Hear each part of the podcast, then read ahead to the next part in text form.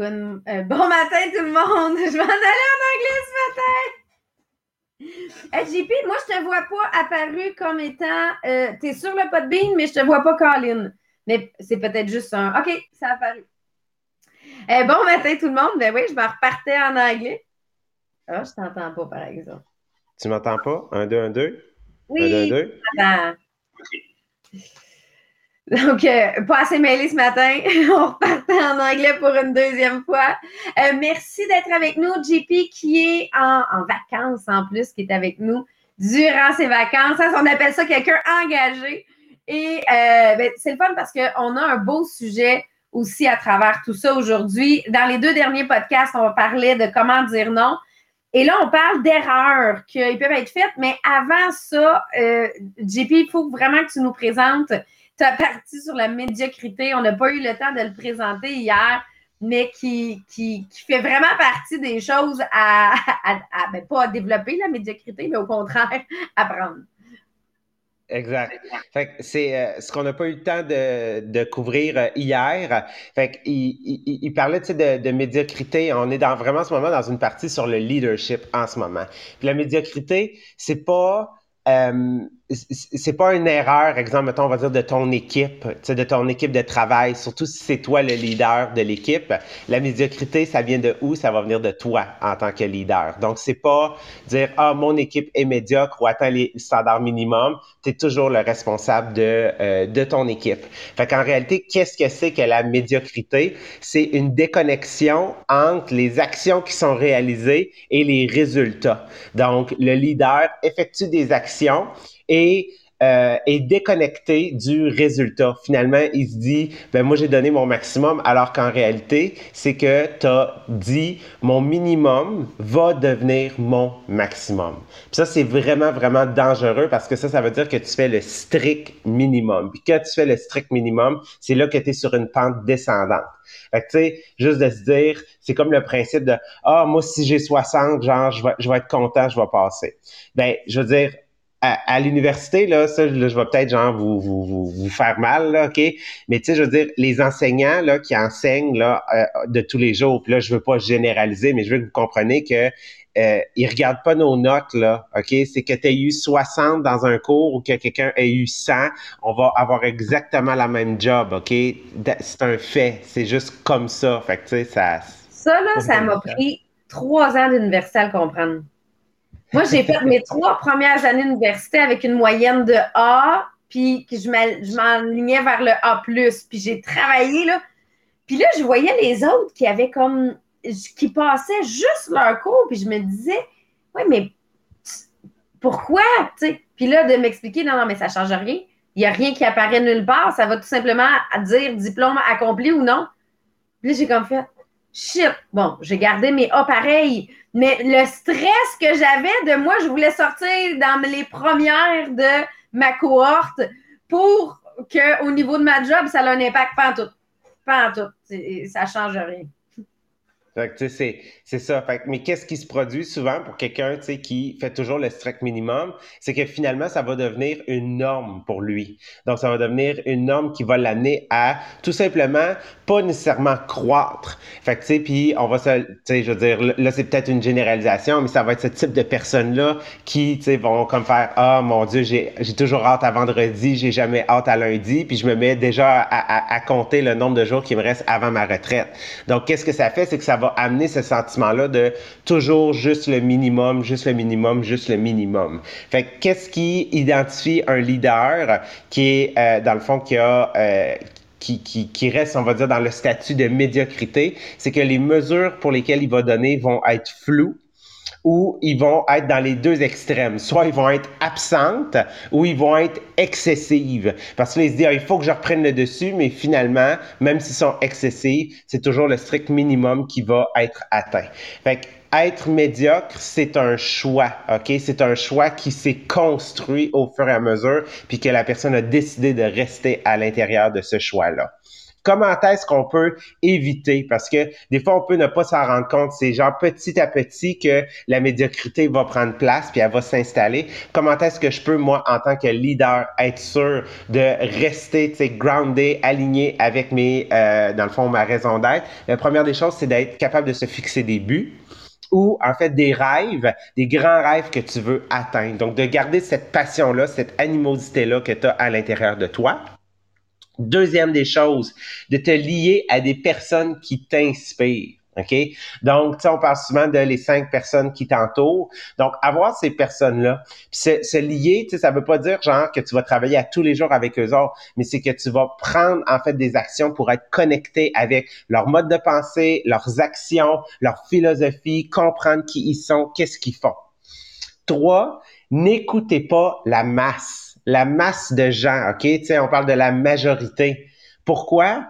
Parce que la masse n'est pas celle, en fait, qui vont réussir au succès grand comme tu veux l'espérer. Donc, il faut que tu t'inspires de personnes, tu sais, qui sont en dehors aussi de cette masse-là, OK? Puis dans la masse, oui, il y a des catégories de gens, mais assure-toi de pas être dans le bas de la masse, OK? D'être dans le haut de la masse et de t'inspirer de ces bonnes personnes-là. Et quatre, de prendre des risques, même si on te trouve fou. Parce que qui est-ce qui va te trouver fou? C'est la masse. OK? C'est la majorité. On dit, voyons, pourquoi tu fais pas comme tout le monde? Ben, quand on fait comme tout le monde, on peut pas avoir des résultats différents non plus. Donc, assure-toi d'être inspiré, puis d'écouter les bonnes personnes et de prendre, en fait, des actions qui vont t'amener à atteindre tes buts et tes objectifs, peu importe ce que les gens vont dire autour de toi, parce que tu voudras jamais, en fait, rester dans la médiocrité. Fait ça, c'est vraiment là la partie qui couvre la médiocrité. Fait que vraiment de s'assurer de. C'est vraiment une question personnelle, c'est une question de choix à savoir est-ce que tu vas tomber du côté de la médiocrité ou non? Puis c'est là que c'est vrai là, de viser le minimum. Moi, je me, je me souviens comme prof, un élève tu sais, qui, qui avait la capacité d'un 80, mais visait un 60. Parce que moi, un élève qui a de la difficulté à avoir son 60, mais qui travaille fort pour l'atteindre, j'ai envie de récompenser encore plus ça que celui qui peut faire un 80 puis qui me fait un 70. Il hein, faut comprendre? Parce que tout est dans le désir de, d'accomplissement puis de faire plus. Puis, entre autres, là, ce qu'on va voir aujourd'hui, c'est les erreurs de leadership et parfois, justement, c'est des erreurs qu'on fait de façon inconsciente, mais qu'on pourrait tout simplement changer quelques petites choses et ça peut venir faire changer plein de, résultats et d'ambiance. La première chose, c'est de s'assurer de toujours garder mon service à la clientèle positif, que quand je vais quitter quelqu'un, c'est toujours sur une bonne note. L'idée, ça ne veut pas dire, ça se peut que j'ai un, un, extra à lui charger, ça se peut que mais c'est de toujours utiliser le concept de la sandwich. C'est quoi le concept de la sandwich? C'est un commentaire positif, un négatif, mais de remettre une autre couche de positif par-dessus. Pour être sûr que la dernière chose que la personne a comme souvenir, c'est pas quelque chose de négatif. Ça fonctionne pour les enfants, ça fonctionne pour le chum, ça, ça fonctionne dans tout, là, ce concept-là. Puis l'exemple qu'il donnait, c'est il a fait un voyage euh, au Bali, puis quand ils sont venus pour quitter le pays à l'aéroport, là, il leur chargeait une taxe pour quitter, mais qui n'avait pas été annoncée, puis que là, ils n'ont plus de devises, ils n'ont plus l'argent cash en devises, là. Fait que, tu sais, ça crée comme une situation de faut que j'aille leur changer de l'argent, va me coûter plus cher. Bref, c'est que la dernière chose qu'ils ont comme souvenir de Bali, c'est ça a été le bout de la merde partir, puis ça m'a coûté cher. Tandis que si la taxe, elle avait été chargée à l'arrivée, de tout simplement dire vous avez une taxe d'entrée dans le pays, bien, le jour où tu quittes Bali, tu t'en souviens plus que tu l'as payé cette taxe-là. Il aurait payé la même taxe, mais c'est vraiment le souvenir. Fait que c'est vraiment de toujours m'assurer que je viens simplement garder un, un aspect positif. Puis, Jean-Philippe, tu avais un super bel exemple avec les coupons rabais ou les codes promo que honnêtement, je vais changer des choses dans mes façons de faire depuis que tu as présenté là, cette partie-là. Oui, c'est quand j'ai suivi un, cours euh, l'année dernière euh, sur le, copywriting. Il expliquait que euh, tout client lorsqu'il arrive pour closer son panier sur un site Internet, parce qu'on s'entend, là, on magasine de plus en plus sur Internet, on va rester aussi dans ce modèle-là là, quand toute la pandémie va être terminée, c'est des habitudes qu'on a pris. Ils disent, il y a des sites Internet, la manière dont le programme dont ils utilisent, par défaut, ils viennent mettre un espace code promo. OK? Et il dit, si tu n'es pas le type de compagnie ou d'entreprise qui offre des codes promo sur une base régulière, pas nécessairement comme Vistaprint, là. Tu Vistaprint, je veux dire, il n'y a personne qui attend, qui achète à plein prix, là. Ils ont toujours des codes rabais. Mais tu sais, si tu n'as pas, exemple, mettons, dire euh, une fois ou deux mois avec les fêtes que tu as des codes promo, quand tu viens pour closer ton panier puis que tu vois code promo, qu'est-ce que le client fait? Un, il reste, il reste amer parce qu'il se dit, comment ça, moi, j'ai pas de code promo? Ça veut-tu dire que je suis en train de payer trop cher mon article? Alors que si tu es le type de compagnie qui n'en fait pas, OK, ou vraiment pas de manière fréquente, il dit, tu devrais tout simplement enlever cette section-là ou la mettre minuscule, genre pas en gros, tu sais, où est-ce qu'on peut la voir? Parce que l'impression que tu laisses ou que le client, lorsqu'il termine sa dernière impression, c'est, je suis en train de payer trop cher c'est de la psychologie, mais c'est vraiment puissant comment est-ce que c'est bâti. Donc, de faire attention à cet espace-là. Puis, tu sais, moi, je suis la première, quand je vois un code promo, j'ouvre une autre page euh, Internet, puis je vais chercher s'il existe un code promo. Une fois sur deux, j'en trouve un, puis je close pas ma facture tant que j'ai pas rentré mon code promo.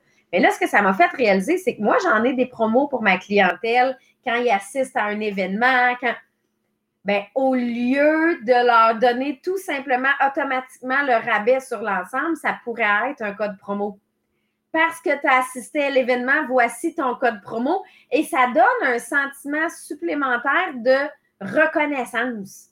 Tu sais, des fois, c'est, c'est juste de changer la façon de faire. Ils vont finir par payer le même prix, mais c'est de remercier le client qui a fait telle action en lui donnant le code promo. Je le fais avec mes conseillères pour certains défis, mais là, j'avoue que ça, ça va être changé. Maintenant, une fois que ça, devient un privilège, effectivement. Euh, euh je vois Dani a dit Moi, j'attends souvent 24 heures avant de passer une commande. D'un coup, je vais recevoir un courriel de rappel que si tu passes ta commande, tu as un rabais. Hein? C'est exactement ça. On ne veut pas réaliser qu'on a payé trop cher pour le produit. Et l'idée, à travers tout ça, c'est sûr qu'on veut toujours grossir nos business, on veut toujours augmenter les marges de profit quand on est en, entreprise. Euh, l'idée, c'est que oui, je peux augmenter mon revenu, oui, je peux diminuer mes coûts, mais il ne faut pas que je diminue la qualité de mon service. Il ne faut pas que ça vienne affecter la qualité de mon service. Comme leader, une des choses, la deuxième erreur qui nous présente que les gens ont tendance à faire, c'est de l'idée par la peur sais, de, de, penser là, que si on établit un régime de peur, les gens vont être plus efficaces. C'est l'inverse. Les gens vont être moins efficaces. Moi, je me souviens, une de mes premières jobs, euh, le boss était vraiment stressant. Il, était, il était bête. S'il y avait quelque chose, il hurlait à toute tête après nous autres. ce qui faisait que quand, euh, quand il était dans la bâtisse, même pas sur notre étage, mais dans la bâtisse, je peux déjà vous dire que le taux d'erreur était plus grand. Parce que c'était le stress. C'était juste ça. Il était là deux, trois jours semaine. Et quand il était là, il y avait beaucoup plus d'erreurs, tout simplement par le stress de d'un coup que je fais une erreur. Tu sais, c'est comme dire pense pas à un ballon bleu, pense pas à une ballon bleu, pense pas à une ballon bleu. À quoi vous venez de penser? Une ballon bleue. Ben, c'est le même principe. Faut pas que je fasse d'erreur, faut pas que je fasse d'erreur, faut pas que je fasse d'erreur. Qu'est-ce que tu fais? Des erreurs! fait de s'assurer de ne pas établir un régime de peur. Beau côté de l'histoire, cette personne-là a extrêmement changé avec les années et a complètement changé son leadership. Je l'ai rencontré, moi, l'année passée, puis j'ai fait, mais qu'est-ce qui vient de se passer? Il est où l'humain que j'ai rencontré, moi, il y a 15 ans? Il dit, cet humain-là n'existe plus, j'ai développé mon leadership. Donc, il y a de l'espoir. Mais oui, euh, de ne pas l'aider par la peur parce que ça n'apporte rien. Et on ne garde pas les gens à long terme dans une business s'ils ont peur de rentrer le matin. Ça va faire quoi? Ça va faire des gens qui vont partir ou ça va faire des gens qui vont partir en burn-out? Parce que ce stress-là est trop intense. La, troisième chose aussi, la troisième erreur qu'ils disent que les leaders ont tendance à faire, c'est de ne pas transmettre leurs connaissances. De garder les informations qu'ils trouvent importantes. Souvent, ça va être, encore une fois, lié à de la peur. La peur de se faire dépasser, la peur que quelqu'un soit plus compétent que lui à le faire. Mais le problème, c'est que je ne permets pas aux gens d'être autonomes. Puis moi, ce que j'aime des MLM, c'est, ben, est-ce que toutes les MLM sont comme ça? J'en ai aucune idée. Est-ce que nous, notre façon de fonctionner, elle est comme ça? Oui, le partage. J'ai une idée, je le partage à JP. JP a une idée, il me le partage. On n'est pas dans la même équipe. Peut-être que l'idée que je vais y avoir partagée va faire que son équipe va exploser, puis que... mais c'est pas grave, parce que son équipe va pouvoir inspirer la mienne par la suite. Fait que ce concept-là de partage aide énormément. Puis l'idée, c'est de montrer aux gens à être en succès de montrer aux gens comment faire. Puis là, l'exemple qu'il y avait dans le livre, moi et JP, qu'on est deux personnes qui viennent vraiment de campagne creuse, je trouvais ça très drôle parce que je réalisais que c'est pas quelque chose que nous, on a pu vivre. Il disait de montrer à un enfant à prendre le métro tout seul. Tu sais, de à partir de quel âge tu peux montrer à un enfant de prendre le métro tout seul? Puis là, j'ai dit à JP, toi, à quel âge tu as pris le métro pour la première fois? Moi, j'avais 15 ans. j'avais 18 ans. OK, là, attends, tu viens d'arriver. Ah, c'est bon. J'avais 18 ans quand j'ai pris le métro pour la première fois. C'est ça. Puis, tu sais, il y a Caro, a dit en troisième année, moi, j'avais 10 ans. Puis, je me souviens de quand j'étais jeune, que j'avais une de mes amies qui habitait à Montréal, puis elle allait à l'école en métro. Puis, je me disais, ses parents, ils laissent aller à l'école en métro. Hey, et toute seule, toute jeune, avec tout ce monde-là, tu sais.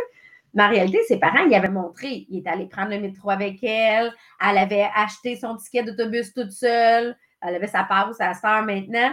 Puis après ça, ben, il faisait choisir les destinations où aller. Il disait pas un mot. Si elle se trompait, il la laissait se tromper.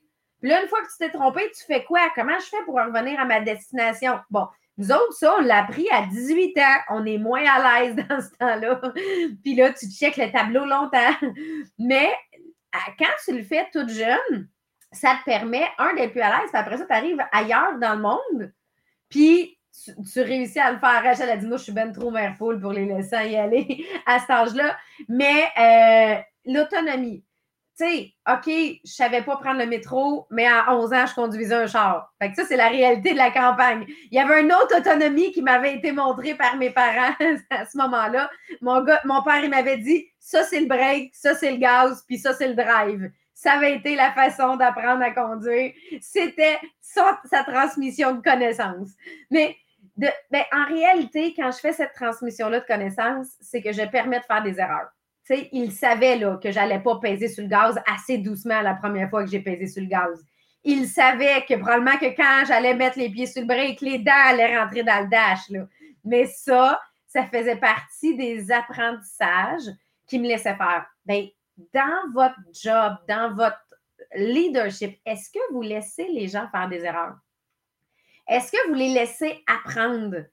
De faire le premier live, puis que finalement, le live, ben, la caméra était sur le côté, puis qu'on ne l'a pas réalisé, mais c'est pas grave, on l'a fait pareil. Donc, de s'assurer que dans notre leadership, on félicite l'effort et pas juste de taper sur le clou parce qu'il y a des erreurs qui ont été faites avec des enfants, c'est hyper important. Si on veut, parce que ce point-là est vraiment pour développer la confiance des gens. Encore une fois, s'ils sont trop stressés, s'ils n'ont pas de confiance, ce qu'il va faire, c'est qu'on va les perdre. On va perdre les gens dans nos équipes parce qu'ils ne sont pas là pour se faire taper sur le clou, ils ne sont pas là pour avoir du stress, ils sont là pour être en succès. Donc, le succès, ça se peut que ça soit de dire ben, j'ai pris le métro, je me suis trompé de destination, mais finalement, j'ai réussi à revenir. Tu sais, c'est ça de c'est quoi le succès qu'on peut faire vivre. Ben, même principe dans notre job, puis des erreurs, des exemples d'erreurs que nous-mêmes on a fait, là, il y en a plein, là, mais de justement, l'idée, c'est d'apprendre des erreurs, de ne pas juste les reproduire tout le temps, de dire, OK, ça n'a pas marché, qu'est-ce que je peux faire différent? puis, je vois Rachel a dit du bon stress qui fait grandir. Justement, on disait tantôt, le stress n'est pas bon si c'est une peur puis c'est un mauvais stress. Mais une sortie de zone de confort, c'est pas nécessairement un mauvais stress. Le quatrième point qu'il faut vraiment, justement, qui est lié au stress, euh, qu'il faut vraiment venir apprendre à limiter le plus possible, c'est le sentiment d'urgence. Tu sais, là, une job où toutes les tâches doivent être faites pour hier. Ça, ça amène un stress énorme. Oui, ça amène une performance, mais ça amène une performance de quelque chose qui souvent ne peut pas être maintenu et ça va amener un stress énorme. il y a des jobs là que tout est comme ça. Puis JP, en, en gros, souvent, c'est un problème de gestion de temps que pourquoi tout d'un coup, toutes les tâches auraient dû être faites pour hier, c'est parce qu'il aurait dû être mis sur la to-do list de la semaine passée. Oui, exactement. ça va être la manière dont tu vas les classer parce que chaque tâche, tu sais, a souvent un poids différent, en fait, dans le résultat. Puis, tu sais, on vous en avait parlé, c'est la semaine passée, il y a deux, bref, je me souviens plus là, mais on vous en a parlé pas si longtemps que ça. Les quatre cadrans. Donc, il y a deux axes. Il y a l'axe important, non important, urgent, non urgent. Donc, ça, ça fait en sorte qu'on a quatre cadrans. On a le important urgent, le non urgent important, le importe. Euh, mon Dieu, là, je me suis trop long. Bref, hein, vous avez les quatre, puis il y a le non important, non urgent. Fait que là, je sais pas lequel que des deux j'ai nommé. Mais tu sais, lui qui est le plus important, c'est le important non urgent. Ça, c'est votre cadran qui est à vous, qui est le cadran, en fait, qui sont les tâches que tu ne devrais pas déléguer parce que c'est les tâches que toi, tu dois réaliser.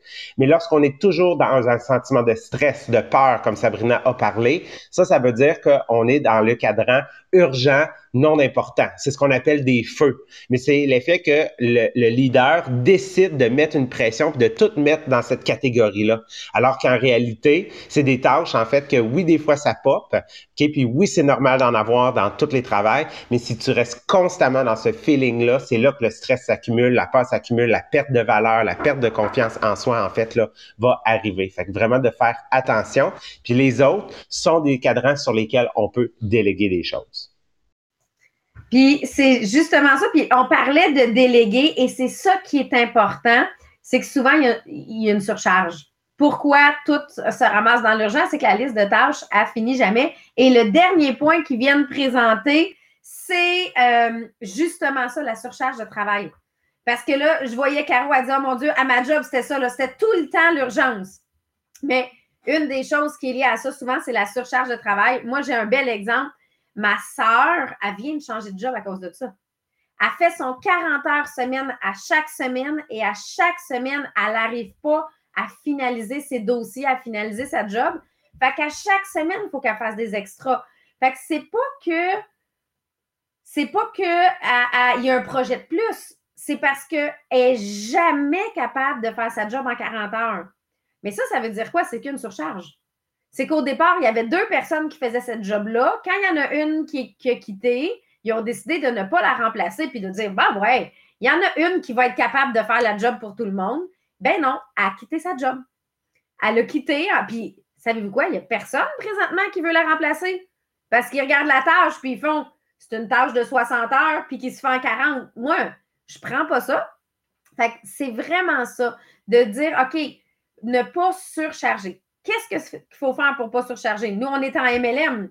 Bien, la surcharge, c'est quoi? C'est nous autres qui s'amet généralement parce que c'est nous autres qui fait la to-do list. Et exactement, je vois Marie-Josée qui dit ça cause des dépressions à cause du sentiment de culpabilité. C'est exactement ça. Parce que là, tu te sens pas efficace. Tu as l'impression que tu n'as pas fait une bonne job, quand en réalité, c'est que tu fais la job de plus de personnes. Fait que c'est vraiment ça qui est important de dire vraiment s'assurer que la job, elle n'est pas surchargée et qu'est-ce que je peux déléguer ou éliminer. Hein, parce qu'on s'entend, là, des fois, c'est tout simplement qu'il y a des tâches qui n'auraient pas à être faites, qui sont mises sur la to-do list. Mais de s'assurer que les tâches sont réalistes parce qu'on on, perd notre monde dans, dans ce cas-là.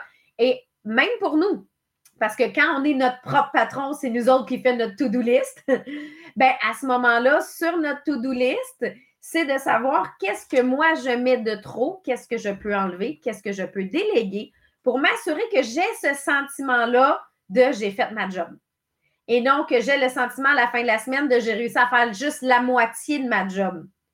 et il donnait un bon exemple, JP, que j'ai vraiment aimé, qui disait c'est pas normal si à toutes les soirs, tu es obligé de faire du temps d'extra pour compléter la job que tu as à faire, tu peux en faire du temps d'extra parce que tu as envie d'avancer un projet de plus, mais pas d'avoir à compléter ta tâche de la journée. Et c'est ça, ma soeur, de dire à tous les jours, je ne suis pas capable de quitter ma job parce que mes dossiers ne sont pas finis.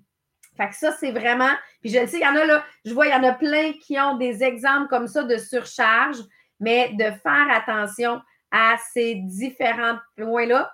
Nous, on est travailleurs autonomes, de faire attention à notre to-do list qu'on se fait pour avoir ce sentiment-là d'efficacité aussi. Donc, un énorme merci. Là, je vais aller mettre le lien JP du groupe inspirationnel parce qu'on a mis beaucoup d'articles dans les derniers jours que euh, je pense qu'ils vont pouvoir vous aider pour ces sujets-là. Fait que si tu veux juste présenter le, le groupe.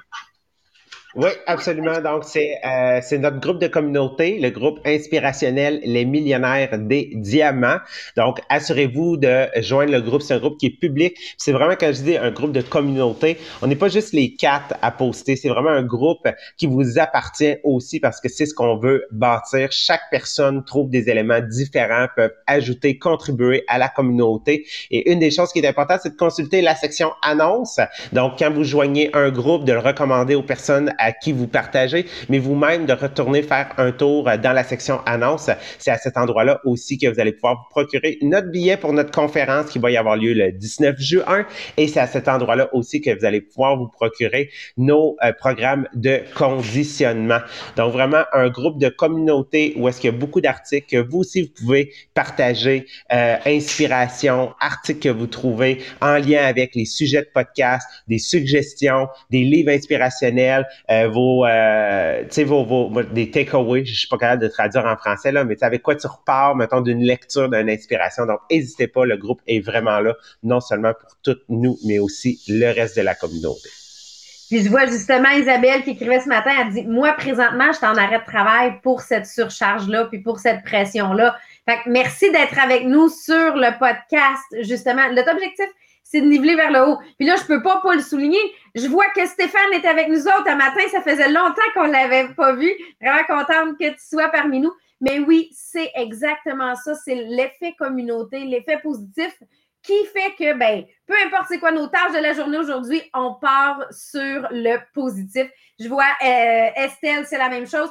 Si vous saviez comment la surcharge de travail est un des plus grands problèmes que l'on vit en milieu de travail, moi, pour avoir habité en Europe, puis là, Virginie va pouvoir le confirmer, c'est une des choses qui est un cheval de bataille pour réduire le plus possible la semaine de travail pour être capable de libérer le cerveau. Donc, je vous souhaite une super belle journée. On se revoit demain avec toute la gang, cette fois-là, sur le livre de Tony Robbins. Bye!